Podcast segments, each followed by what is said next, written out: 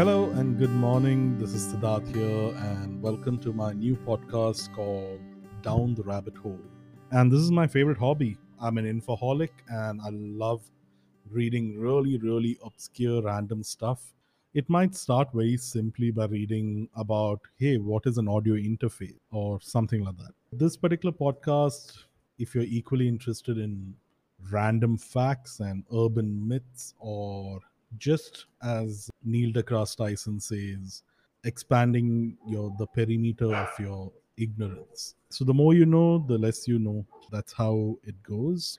Not to keep you guys longer or bore you with this particular introduction, let's check it out. So this whole journey started really long time back when my dad used to have quite this impressive but yet humble library at home in in Chennai so it is filled with different kinds of books from Reader's Digest dating back from the 60s to National Geographics to medical journals. Don't ask me why. I think my dad studied pre med and there were obviously great novels there were great books like alistair maclean your leon uris tom clancy michael crichton sidney sheldon you name it. Basically i just love reading. I guess that particular bit me quite early in life. And it has not stopped since.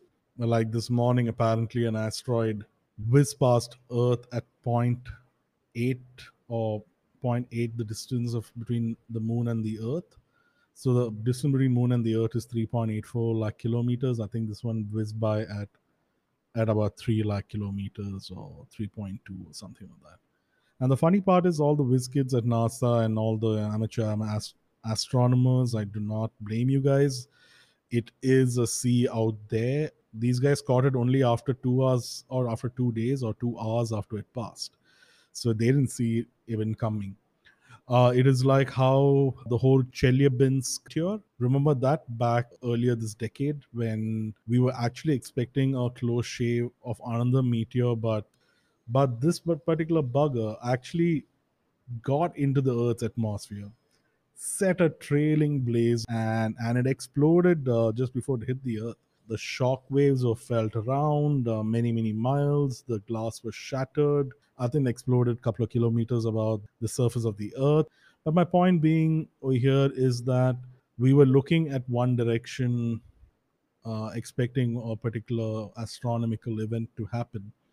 And what happened was from a completely opposite direction, and a completely unknown asteroid, which kind of fell into the Earth's atmosphere at a very steep angle, I presume. It became a meteor. So, just for the newbies, I'm sorry, I'm not mansplaining or anything like that, but it's something that we all do get wrong, and I got wrong a lot. I was um, reading on this topic. So, basically, what is the difference between an asteroid, a meteor, and a meteorite? An asteroid is basically a, a smaller rocky object in space. It exists in space. It it travels at very high speeds. It tumbles around as it kind of goes through its own uh, trajectory. So that's an asteroid. But when the asteroid enters the Earth's atmosphere, it becomes a meteor. So you would have seen those shining, so what we call as shooting stars. So the shooting stars are basically asteroids which have entered the Earth's atmosphere. And because of the extreme speed at which they come in from the emptiness of space when they hit the very rough atmosphere of ours, they tend to burn up. So they burn up into the at to very very high degrees of temperature, and hence it's a brilliant flash of light in the darkness of the night that you see. So that's called a meteor. Now, when these meteors finally don't burn up, some meteors impact Earth eventually so it becomes an it is an asteroid, then it's retermed as a meteor because it's flying through the atmosphere. If this meteor doesn't burn up or explode like the Chelyabinsk meteor, but it impacts the Earth, that means terra firma, uh, it impacts the crust of the Earth. And so the rocky substance which is found on Earth at the impact crater, which is a small unburned part of the asteroid, is known as a meteorite. Hence, there's a difference between an asteroid, a meteor, and a meteorite. See, this is exactly what I meant. I wanted to talk to you guys about something, right? I ended up talking randomly about absolutely something else which has zero connection to the topic which I actually wanted to talk about. So the topic which I really want to talk about is uh, it's it's an urban myth. It is it's something which I stumbled upon a couple of uh, years back, probably a decade back, but it kind of uh, popped into my memory recently, and I thought, hey, you know what? This is quite an interesting uh, topic just to tickle the the cortex of sorts. So so this this story goes back to January February of 1945.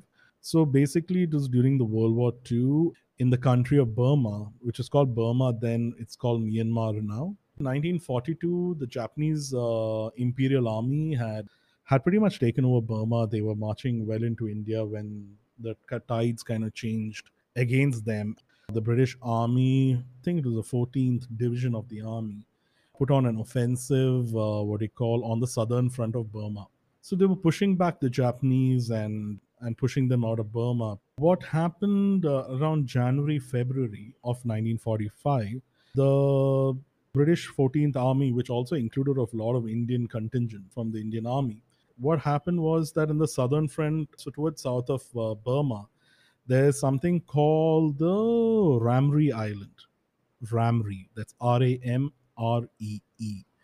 So Ramree Island is basically a huge, uh, what do you call, a marsh, or you want to call a mangrove forest. It is about 1,300 odd square kilometers, and and it's a massive, massive island on the coast of uh, Burma. So what happened was that during this uh, whole Burma campaign or fag end of it in World War II in 1945, the British soldiers really pushed the Japanese army back into their earlier positions and the Japanese army was retreating or doing a strategic retreat, that's when they made a huge mistake. So these guys basically, so these Japanese soldiers were forced into the marshes which were surrounding the island.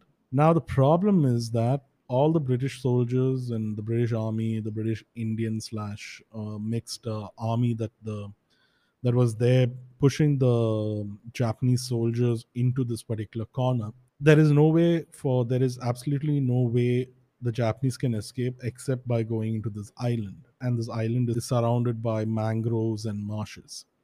Now, unfortunately, the Japanese soldiers, around thousand of them, they didn't know that this marsh was filled with the deadly saltwater crocodiles. These saltwater crocodiles are probably one of the most ridiculous killing creatures ever made right? They're living dinosaurs. And these crocodilians, native to this particular saltwater habitat, or as we call the brackish water, right? The brackish wetlands, is quite common uh, in this part of Asia as well as Australia and stuff like that. And these buggers are known to eat pretty much anything which is edible for them, right? So they don't basically distinguish if it tastes good, they're going to eat it. So, going getting back to the story, so these thousand Japanese soldiers were forced into the marshes, and it has been claimed that the saltwater crocodiles, which were there, pretty much ate all of them. Yeah. In the night, somewhere in February 1945, these Japanese soldiers who were cornered into this deadly marshes of Ramree Island in Burma, all they could hear they couldn't see anything obviously. They couldn't light uh, matches or torches or fires because the british uh, snipers would take them out. So they were hunkering down in the marshes while one by one it was basically a teppanyaki japanese buffet for the crocodiles. These crocodiles ate a thousand japanese soldiers. Right just think about it at night you're shivering cold. You can't see anything around you. All you hear is the the plonkiness of the water around you and you hear the screams and the struggle of of a soldier who was standing close by to you but he's no longer there and it, it's a feeding frenzy right next to you i find this story fascinating um, it isn't uh, again as i told you again it isn't it hasn't been proven that it's a true story but there have been a couple of um, witnesses, if you want to call it, or lack of a better name, But uh, the truth of the matter is that thousand Japanese soldiers went in. I think only 20 people survived, uh, according to one account. So about 980 people were basically eaten by crocodiles in one single night. It has been classified as the largest, the greatest disaster suffered by humans from animals by the Guinness Book of World Records. However, the crocodiles um may have only killed about 10 to 15 people, um, but pe- people are still not sure.